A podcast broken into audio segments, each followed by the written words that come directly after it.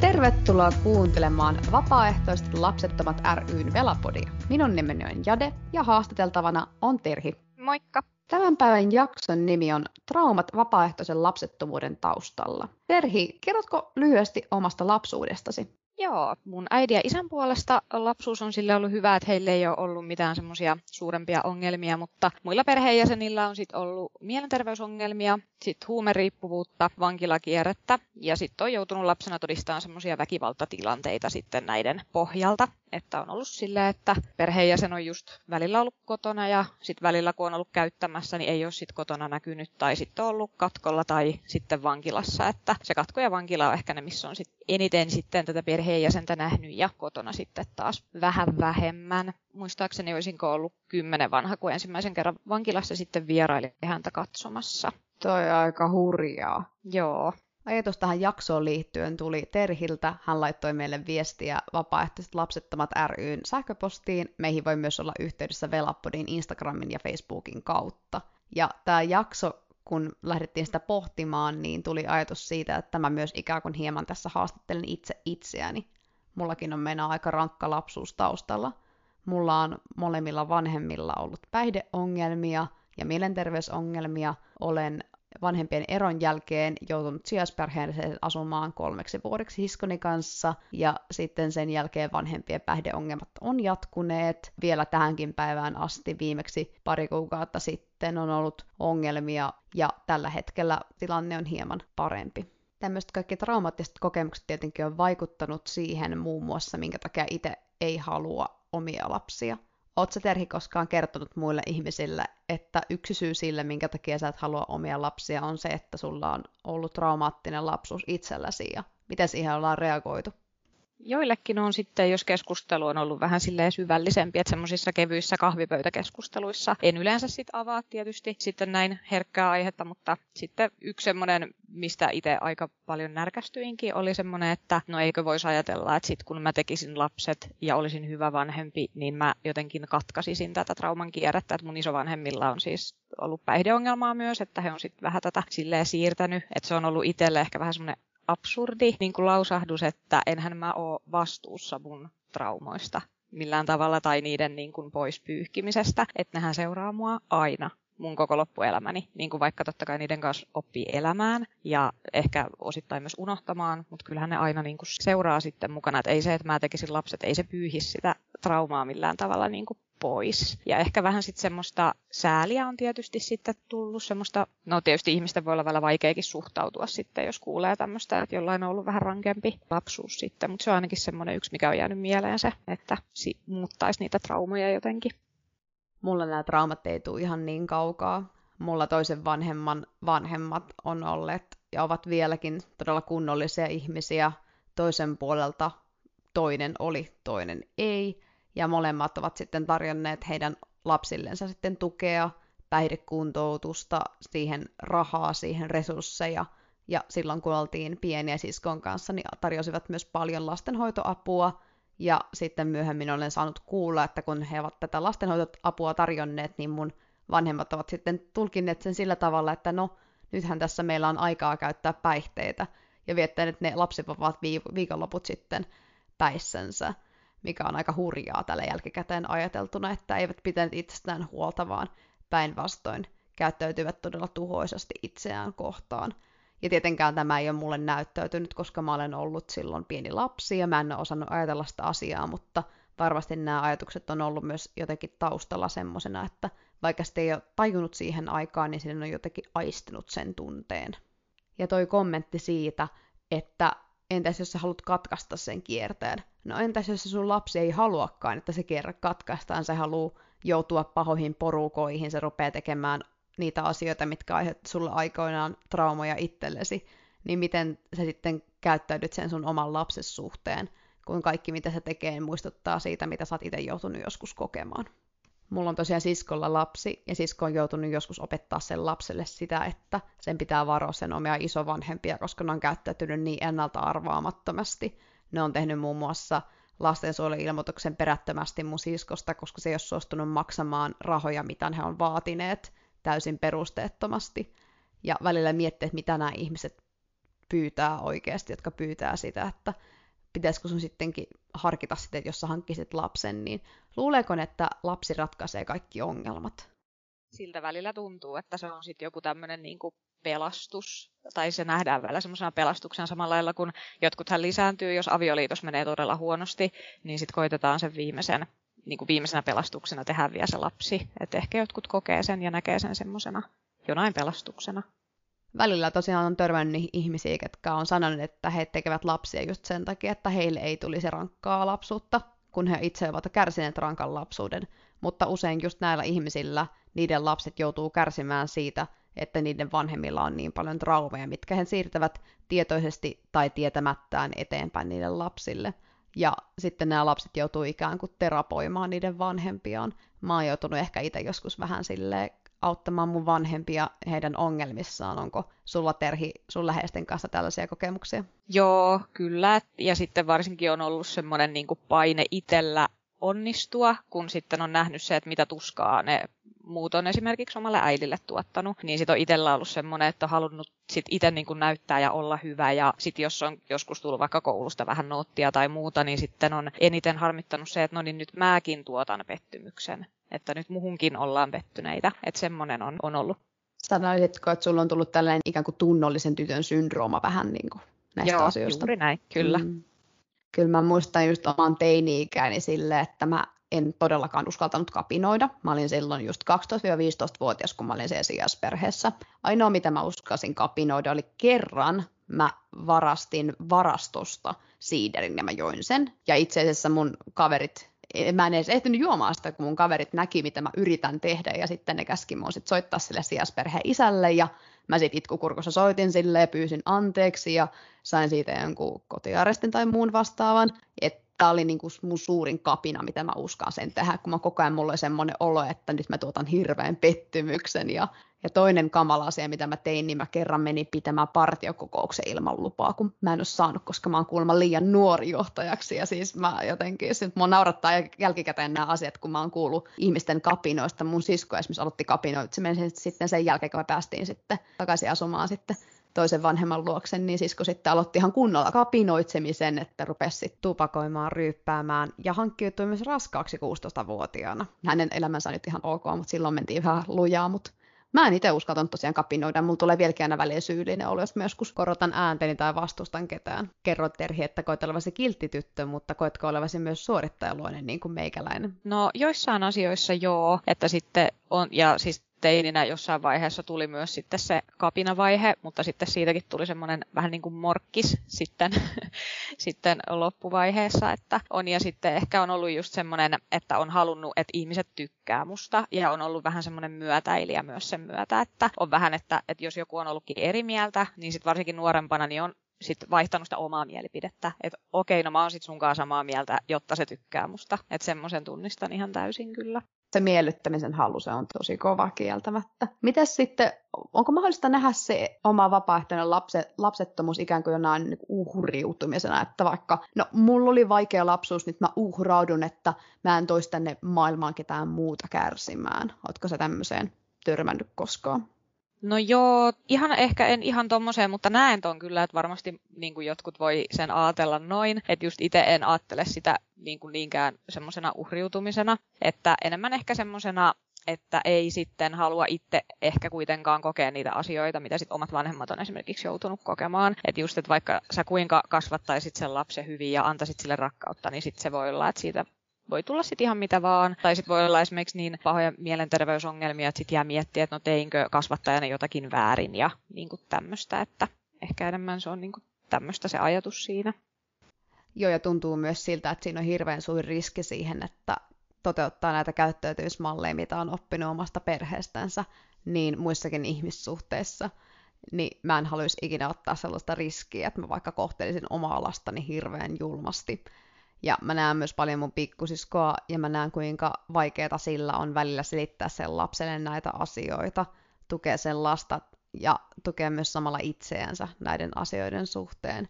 Ja vaikka tällä hetkellä tilanne onkin aika hyvä, että ollaan pyydetty puolin ja toisin anteeksi ja anteeksi ollaan puolin ja toisin annettu, niin tämä tilanne voi koska tahansa elää. Viimeksi kaksi kuukautta sitten oli akuutti kriisivaihe. Sitä ennen oli pari vuotta rauhallista. Mitäs Terhillä? Mites teillä menee tällä hetkellä? Onko kriisiä vai mikä tilanne on? Tällä hetkellä tilanne on hyvä. Kuivilla siellä on nyt oltu se seitsemän vuotta, olisiko, että silleen niin kuin todella voiton puolella sen suhteen. Kyllä menee kyllä hyvin.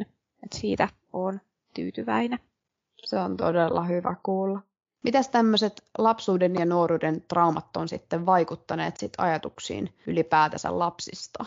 Vaikka itse kasvattajana tekisi paljon asioita oikein, niin siitä ei silti tiedä ikinä, että mitä niistä lapsista tulee. Just, että jos ne ajautuu vähän väärin porukoihin ja sitä kautta sitten voi ajautua tuommoiseen huonompaan elämään ja erilaiseen elämään. Se, että vaikka sitä lasta niin kuin rakastaisi ja sen eteen tekisi kaikkensa, niin silti voi olla, että sitten ei niin kuin saakaan sitä kiitosta ja sitä än äs-palkintoa, mistä aina sitten kaikki vanhemmat puhuu, että se on parasta, kun se oma lapsi rakastaa ja halaa ja kaikkea, niin sitten just, että jos on se, että siellä vaikka ollaan käyttämässä niitä huumeita ja sitten kun monesti myös ainakin itse olen velana törmännyt tähän, että no kuka susta sitten vanhana huolehtii, niin sitten tekee mieli vastata, että no ei ainakaan se lapsi, joka on vankilassa tai se, joka on tuolla jossain käyttämässä aineita tai se, jolla on niin pahat mielenterveysongelmat, että ei pysty edes itsestänsä huolehtiin. Että just se, että kun on nähnyt se, että ei niistä lapsista aina tule niitä, jotka sitten huolehtis vanhana.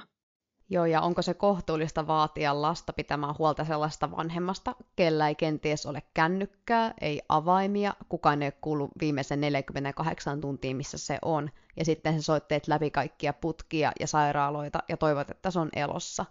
Ja jos mulla olisi lapsi ja se tekisi samanlaisia asioita, niin mulla todellakin lähtisi kaikki defenssimekanismit, kaikki puolustusmekanismit käyntiin, ja mulla olisi myös todella rankkaa, koska mä joutuisin käymään nämä mun omat traumat uudestaan, mun pelot uudestaan aina. Onko sulla, Terhi, mitään tämmöisiä puolustusmekanismeja, mitkä aktivoituu, kun sä näet, että sun läheisillä on huono olo? Miten sä pidät itsestäsi huolta tällaisessa tilanteessa? No joo, ainakin silloin just aikoinaan, kun oli enemmän sitä, tai lyhyempiä nämä selvinpäin jaksot, että oli paljon sitä, sitä käyttämistä tällä läheisellä, niin sit siinä yleensä, kun huomasi, että nyt ehkä ei enää ollakaan koko ajan selvinpäin, niin sitten tuli itselle semmoinen, että haluaa katkaista välit aina siksi aikaa, tai sille, että haluaa nyt vetäytyä siitä pois, ja että katsellaan sitten, kun mahdollisesti oot katkolla tai jotain muuta, että jotenkin halusi sitten suojella itteensä siltä, ettei sitten näkisi sitä ihan sekaisin, ettei halunnut niin kuin sitten törmätä siihen enää siinä kohtaa. Antako se tilaa se ihminen sulle sitten? Ei tullut ovelle kolkuttelemaan kello viisi kolmekymmentä, näinkin on käynyt. Joo, ei, että siinä olin onnellisessa asemassa, että yleensä sitten suuttu sen verran pahasti takaisin, ettei sitten halunnutkaan ottaa yhteyttä. Toi on kyllä hyvä, että jos saa tilaa. Mä en valitettavasti sitä tilaa saanut, voisin toivonut, yritin pistää ne välillä väliä poikki, mutta sitten kun oltiin vihaisia ja sitten kun löydettiin syytä, että koska minä silloin joskus olen jotain hänelle kenties tehnyt, vaikka tietääkseni tälleen viattomana lapsena en ollut kauhean paljon kamalaa vanhemmilleni tehnyt, niin sitten tultiin viisi kolmekymmentä ja sitten piti vähän naapureille selitellä ja sitten kun tultiin työpaikalle, piti vähän työpaikalle selitellä, mutta tästä on onneksi saatu keskusteluapua ja minua ei ole koskaan fyysisesti satutettu, mutta henkisesti vähän sitäkin enemmän. Näiden asioiden takia mä oon myös käynyt aika paljon terapioita mun elämässäni. Ootko sä, Terhi, käynyt koskaan puhumassa terapiassa näistä asioista? Joo, on kyllä, että on silleen itse omakustanteisesti hakeutunut ja siinä aika nopeasti sitten sanoi terapeutti, että tätä olisi kyllä julkisellakin puolella ihan kyllä sitä apua saanut, mutta ehkä jotenkin sitten itsellä kesti niin kauan hakea sitä ammattiapua, että vasta ihan tässä lähivuosina on sitten hakeutunut, että ehkä jos olisi silloin nuorempanakin jo tajunnut tai ehkä vanhemmat tajunnut, että hei, että ehkä tämä meidän lapsi tarvisi nyt jotain tukea myöskin tähän tilanteeseen, niin olisi ehkä tehnyt elämässä erilaisia valintoja, ei olisi ehkä niin paljon ihmissuhteisiin vaikuttanut välttämättä. Joo, siinä on varmasti jonkin verran taustalla. Miten sä koet, että nämä asiat on vaikuttanut sun ihmissuhteisiin? Varsinkin semmoinen luottamuspula, mä oon kärsinyt siitä hirveästi, että kun se ihminen välillä niin kun tuli kotiin ja oli selvinpäin ja oli ihanaa ja kivaa ja sitten taas yhtäkkiä se niin kun katoo, niin on tunnistanut, että luottamusongelmat on sekä parisuhteissa että kaverisuhteissa ollut isoja, että nykyään on niin kuin hyvällä tolalla, että ei ole enää semmoista luottamuspelkoa tai sitä pelkoa, että nyt se ihminen yhtäkkiä katoaa johonkin, että vedetään niin kuin mattojalkojen alta, että nyt on taas pitkään kivaa ja sitten taas ei ole, niin sitä ei ole enää juuri ollenkaan onneksi. Mulla on kanssa ollut paljon ongelmia parisuhteessa. Mun ensimmäinen poikaystävä käyttäytyi todella sosiopaattimaisesti ja käytti mua hyväksi ja valehteli mulle. Toinenkin teki suunnilleen samoja asioita. Ja mä myös niissä suhteessa käyttäydyin itse todella julmasti niitä ihmisiä kohtaan. Mä en pettänyt heitä, mutta mä annoin ymmärtää, että mulla on vientiä muualla. Ja tälleen emotionaalisesti pompottelin heitä. Ja nytten viimeisen parin vuoden aikana mä oon ollut semmoisen ihanan välittävän velamiehen kanssa, jonka ei tarvitse yhtään esittää mitään. Ja se on ollut todella hyvä ja turvallinen suhde. Ja mä oon siitä todella tyytyväinen, että mä oon päässyt näistä kaikista ikävistä suhteista ja niihin liittyvistä ikävistä käyttäytymismalleista eroon. Onko sua, Terhi, kohdeltu ikävästi sun parisuhteessa, tai ootko sä kohdellut ikävästi? Tai onko ollut jotain muuta kuin luottamuspulaa, mistä juuri kerroit? No, on ollut just, tunnistan tuon saman, että kun on huomannut, että on ollut silloin nuorempana tosi huomionkipää, niin sit sitä on just käyttänyt sille hyväksi. Ja sitten mun yksi poikaystävä petti mua itse asiassa useasti, niin sehän silloin aikoinaan sitten lisäsi sitä niin kuin omaa luottamuspulaa. Ja sitten kun se oli vielä se, että totta kai minä sitten sen anteeksi annoin, kun hän sanoi, että ei hän nyt. En minä nyt oikeasti, ja tämä oli vain tällainen pieni humala sivuaskel, ja sitten just kun ei ollut ai, yhtään ai, sitä... Ai. itsetuntoa tai itseluottamusta, niin sitten palasi takaisin, mutta sitten lopulta ymmärsin oman arvoni ja poistuin sit siitä parisuhteesta. Kyllä, mullakin se tosiaan se eka kaveri, niin mä olin neljä vuotta sen kanssa, mä olin siis viisitoista-yhdeksäntoista-vuotias, me oltiin tosi nuoria, mentiin kihloihinkin ja kaikkea, ja mä jotenkin sillä verukkeella annoin sille anteeksi sen, kun se kysyi multa, että no saanko minä sitten tässä meidän suhteen aikana olla kahden muun ihmisenkin kanssa, ja mä no totta kai, koska mä olen niin hirveä ihminen jo. Ja kautta, joo, tietenkin, siis no, miksipä ei. Ja sitten mä itkin kaikki yöt, kun se sitten oli muiden ihmisten kanssa, ja sitten hän syytti minua ja uhkasi tehdä itsemurhia, ja siis se oli ihan, ihan täysin sekaisin, kun se seinäkello. Että terveiset hänelle, jos kuuntelet. Toivottavasti sinulla menee paremmin kuin silloin. Totta kai hänkin oli siis nuori, niin ehkä toiv- tai toivonkin todellakin, että hän on saanut kanssa niin kuin hoitoa niin kuin näihin ongelmiin, minkä takia hänkin kohteli mua niin julmasti, mutta varmasti on jokaisen taustalla erilaisia asioita, jos tämmöiset luottamuspulat sun muut, niin niistä on hirveän vaikea päästä yli, eikö se ole? On, se on kyllä ihan totta, että siihen tarvitsee tehdä paljon töitä, että siitä pääsee.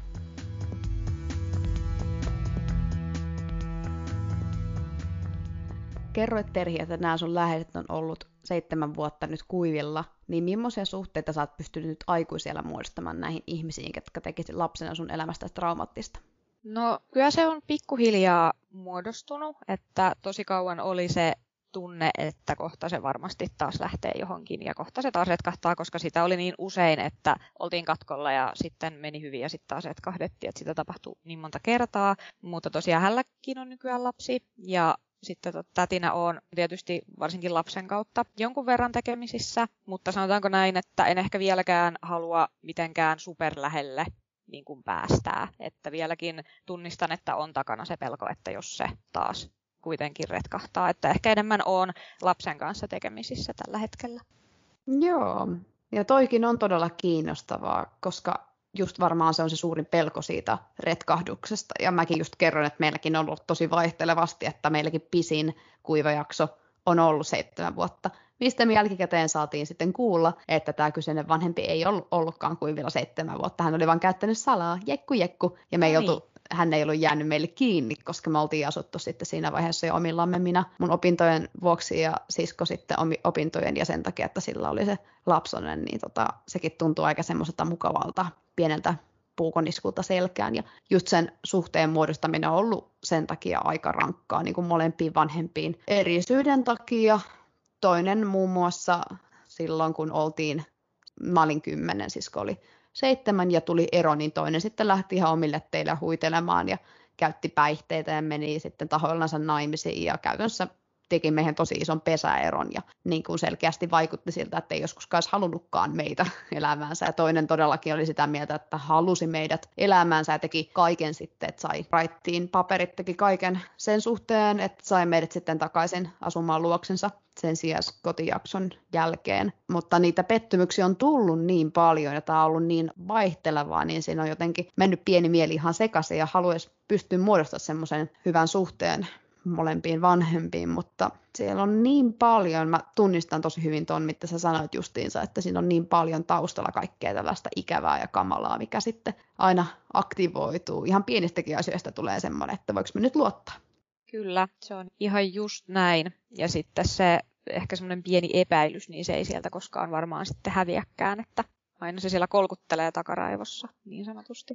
Joo, ja kun varsinkin tietää, että molemmat on todella hyviä manipuloimaan. Mä koen itse olevani aika naivi, mä en tiedä susta, Terhi, koetko sä itse olevasi semmoinen helposti höpläytettävä? En ehkä nykyään, mutta tunnistan, että nuorempana olin kyllä hyvinkin helposti ja annoin anteeksi monesti ja helposti.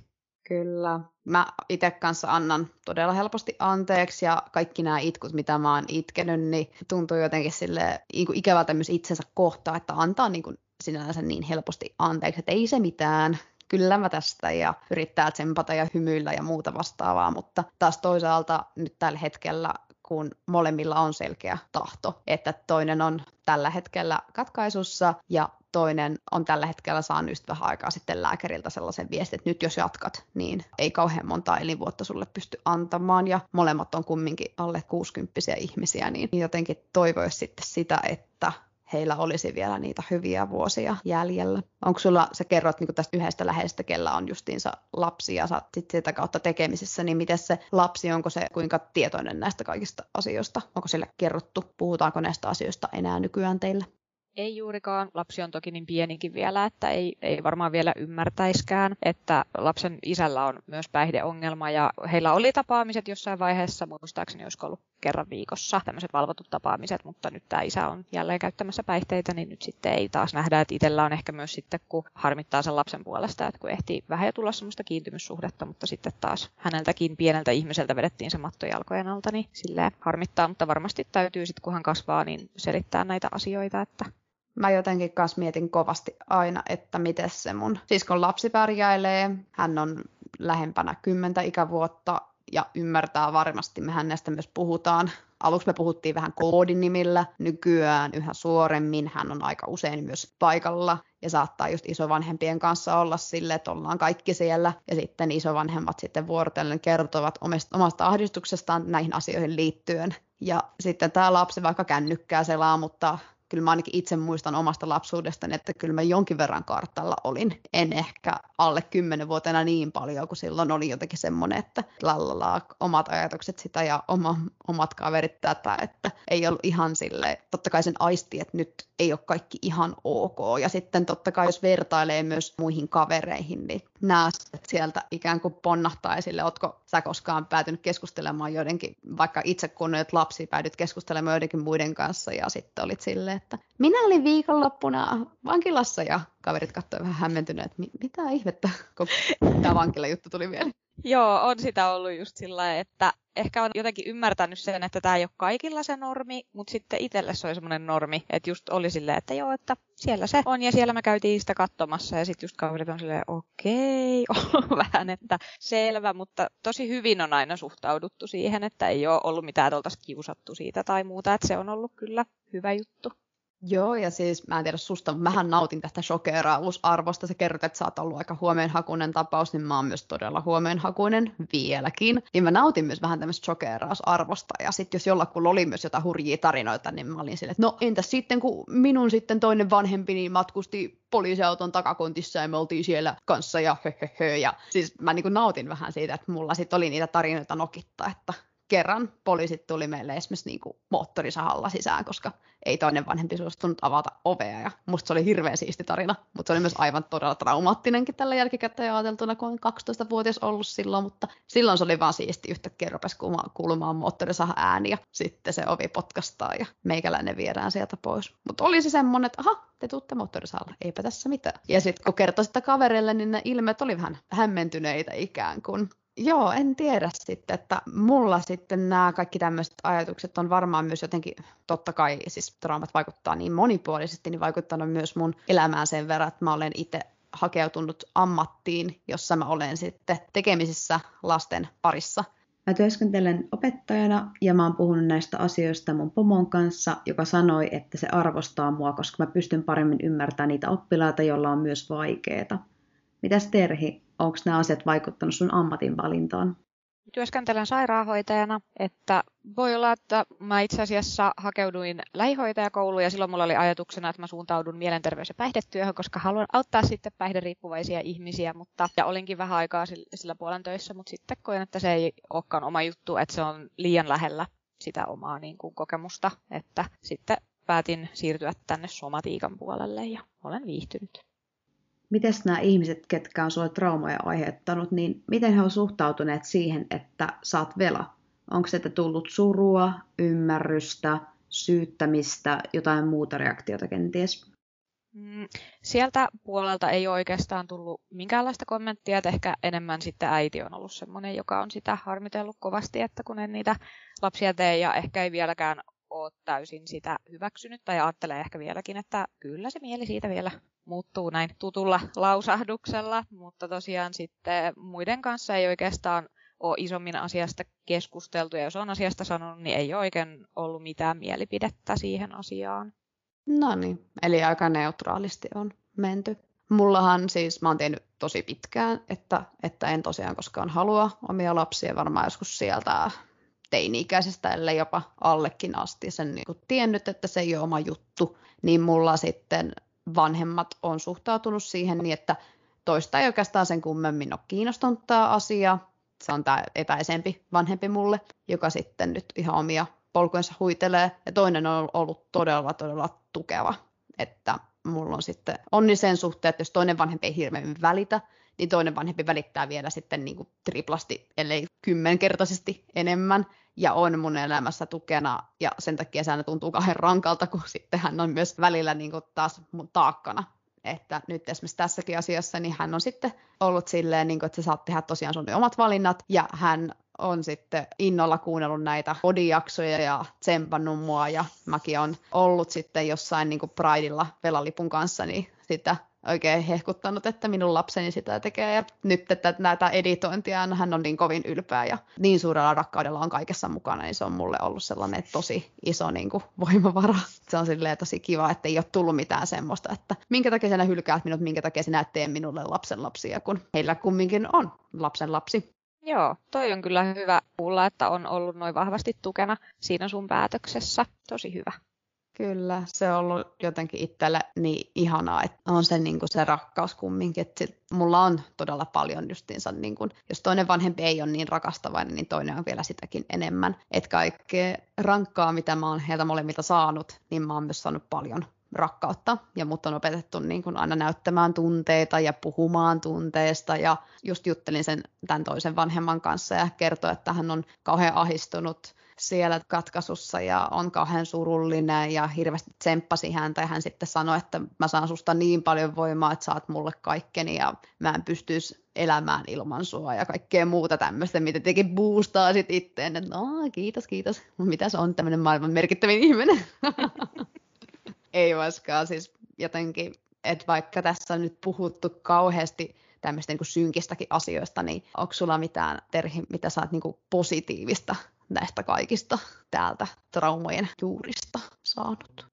No joo, että kyllä se mun läheinen, kun hän on selvinpäin, niin on tosi ihana ihminen ja semmoinen tosi epäitsekäs, että se onkin ollut, että sit kun hän käyttää, niin sitten se on vaan se niin kuin hän ja aineet, niin se on niin valtava ollut se muutos siinä ihmisessä just, että kun hän on selvinpäin, niin hän on todella rakastava ja välittävä ja just ostelee joululahjoja ja kaikkea tämmöistä, että kyllä hänelläkin, hänellä on todellakin se niin kuin hyvä puoli ja ehkä epäilen, että koska hän on niin kiltti, niin se on ehkä myös ajanut osittain hänet sitten tuohon elämänpolulle, että on ollut helposti vietävissä sitten aikoinaan ja tosiaan on aika paljonkin ollut tekemisissä sitten lapsen kanssa, että hän on myös hyvin vallottava persoona, että hänestä pidän kovasti ja on onnellinen, että nyt sitten niin kuin menee perheenä hyvin.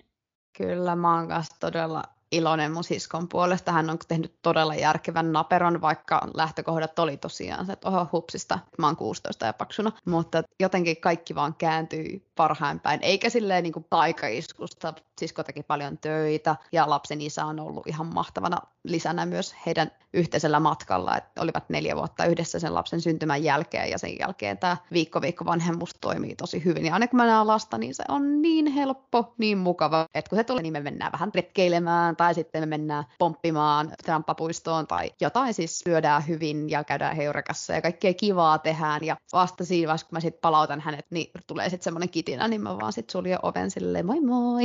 Parasta. Parasta. Se on niin. Jotenkin saa kaikki herkkupalat ja sitten se kitisevä naperon, sen voi vaan dumpata sitten mut silleen saa. Nimenomaan se, se on just, että saadaan kerätä ne kirsikkakakun päältä niin sanotusti.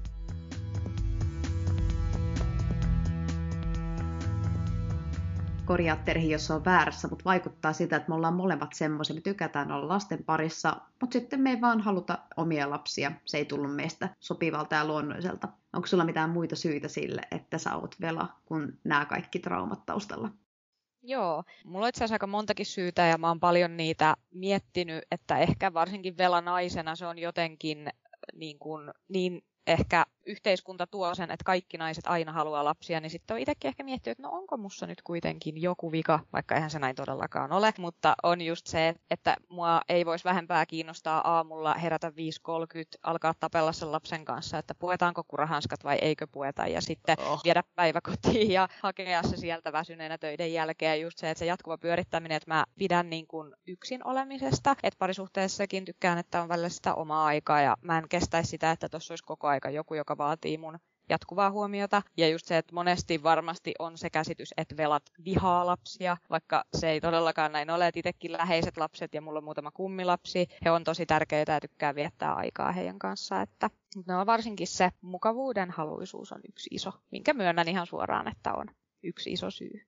Mulle kanssa sama juttu, että ehdottomasti mukavuuden haluisuus ja sitten mä oon myös sen verran niin kuin itsekäs, että mä rakastan sitä, niin kuin sitä huomion keskipisteenä olemista, että mä myös parisuhteessa vaadin sitä, että mä saan paljon rakkautta ja paljon huomiota ja paljon kehuja. Viimeksi tänä aamuna mä katsoin itteni peilistä, että onko mä laihtunut, onko mä kaunis, ja toinen nauraa ja pyörittelee silmiä siinä vieressä. Kaikella rakkaudella mulla on aivan ihana pelaa poikaystävä. Ja sitten mä myös nautin rahasta. Nuorena ei ollut siis mitenkään erityisen niin kuin pulaa siitä rahasta. Kyllä mä sain kaikkea, mitä mä halusin, mutta jotenkin siellä taustalla oli koko ajan semmoinen, että että jos ei olisi ollut isovanhempia auttamassa, niin olisi sitten todennäköisesti ollut köyhyyttä, tai ei ehkä välttämättä köyhyyttä, mutta olisi ollut pulaa sitä rahasta, kun eivät olleet molemmat vanhemmat niin kuin kauhean semmoisissa, niin kuin tekivät jossain vaiheessa koko päivä töitä, mutta sitten se meni osapäivää, sitten meni tota, sairauseläkkeelle, ja sitten oli työttömyyttä ja muuta vastaavaa just näiden päihteiden takia. Niin mä jotenkin itselleni, mä oon tehnyt rahasta semmoisen turvasatama itselleni, että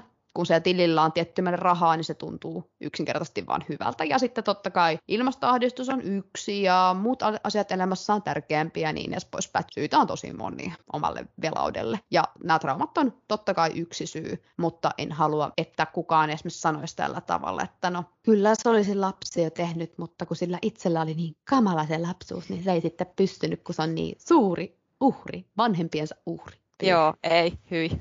Joo, ei, ei. Että jos on tähän mennessä miettinyt, että onko mä kauhean uhri, niin en mä kyllä oo. Että en tiedä sitten, mitä mä olisin tehnyt, jos näitä asioita ei olisi ollut, mutta siltikin on se, että itsekkyys ja vapaus ja raha ja ilmasto, että näitä syitä on niin paljon, niin tota, ei please nosteta niitä traumeja sitten ykköseksi, että ne on vaan syy muiden joukossa. Nimenomaan. Näen itse ihan samalla tavalla, että ne on syy muiden joukossa, niin kuin sanoit, että ehkä ne muut asiat on siellä korkeammalla ja nämä traumat on sitten siellä ehkä tukemassa jotenkin sitä ajatusta siinä velaudessa. Mä oon käynyt paljon mun identiteettiä läpi terapiassa ja mä oon pystytellyt siitä mun ystävien kanssa ja nyt mä oon sinut itseni kanssa. Mitäs Terhi, ootko sä puhunut näistä asioista kellekään? Käytkö sä näitä läpi vielä aktiivisesti jonkun kanssa? Joo, kyllä nykyään tulee puhuttua enemmän, että nuorempana piti ne paljon sisällään ja sitten oli semmoista, että jos itki, niin itki piilossa, ettei halunnut, että kukaan näkee sitä. Et ei se mulle esimerkiksi vieläkään helppoa ole, esimerkiksi mun puolison aikana itkee, mutta se on helpottunut, koska hän on niin hyvin siihen aina suhtautunut ja halannut ja silleen, että on ollut turvallista näyttää ne tunteet hänen seurassansa, niin huomaa, että se on tosi paljon helpottunut kyllä, että pystyy puhua ja näyttää. mä tykkään eniten mun poikaystävästä sen suhteen, koska mä pystyn sille puhumaan kaikista asioista ja se on hirveän turvallinen. Mä pystyn itkemään sen kanssa ilman, että mulla tulee syyllinen olo siitä. Mä myös itken todella helposti, mutta välillä mulla tulee semmoinen olo, että ei saisi itkeä. Ja mä oon näistä paljon aina puhunut ja pyytänyt aina tosi paljon apua ja saanutkin apua. Ja mun sisko on taas tehnyt just sillä tavalla niin kuin sinäkin, että on pitänyt tunteet itsellänsä, mutta nyt se on viime aikoina alkanut puhumaan niistä ja alkanut puhumaan myös mulle ja se on mulle tosi hyvä juttu ja siitä mä oon tosi kiitollinen, että kiitos sulle tosi paljon sisko, kun oot ollut niin hyvänä tukena. Mä tiedän, että sä kuuntelet tätä. Joo, se on tosi ihana kuulla, että varsinkin noin läheinen ihminen, joka on sitten myöskin elänyt sitä samaa traumaattista lapsuutta, niin pystyttä niistä puhumaan ja jakamaan ja tosi kiva. Kyllä. Onko sulla sun tota, sisarusten kanssa? Pystytkö puhumaan? Jonkun verran joo, mutta aika sillai pintapuolisesti, että en kauhean syvällisiä keskusteluja. Meillä on tullut myös aika synkkä huumori sitten aina välillä. Puhutaan näistä asioista. Mä oon vähän tällainen höhöttelijä ja just kerron näitä kaikkea moottorisahalla asuntoon tyyppisiä juttuja silleen, että ihan kun olisi kauhean hauskojakin anekdootteja, jotkut muut saattaa kuunnella ihan kauhuissansa, niin ehkä olisi tähän alkuun pitänyt laittaa joku trigger warning, mutta ehkä te pärjäsitte, arvoisat kuulijat, jos olette tehasti jo pärjännyt, niin ei tätä pitäisi enää sen pelottavampaa tulla. Mites sun huumori, Terhi? Se on kyllä myöskin todella semmoista synkkää ja on onnellinen siitä, että pystyy niin kuin läheisten kavereiden kanssa heittämään sitten sitä rankkaakin huumoria ja kukaan ei ole silleen, että katsoo silmät pyöreinä tai että vähän pelästyisi vaan ja sitten nauraa mukana ja heittää myöskin semmoista mustaa vitsiä. Se jotenkin, ylipäätänsä ainakin itselleni just niinku huumori ja muut tukikeinot. Huumorin lisäksi mulle myös totta kai puhuminen on yksi tosi tärkeä juttu ja sit mä oon musiikinopettaja, niin kaikki tämmöinen soittaminen, laulaminen, niin ne on tosi terapeuttisia. Mitkä on Terhi sun sellaisia tukikeinoja elämässä, millä pääsee eroon ahdistavista tunteista? Mulla on toi liikunta on ollut semmoinen yksi iso, minkä mä oon löytänyt aikuisiellä mun elämääni, että kuntosalilla käyminen ja sitten lenkkeily, että ne on tärkeitä. Ja sitten mä tykkään lukemisesta, mikä mulla tulee semmoisia kausia välillä, että varsinkin Harry Potter fangirl on ollut aina ja niitä jaksan lukea aina vaan uudestaan, pääsee aina pakoon sinne tylypahkaan, niin se on semmoinen yksi hyvä keino. Kyllä, Harry Potter on ihana. Pitäisi varmaan itsekin, just juttelin, että pitäisi varmaan katsoa ne leffat pitkästä aikaa.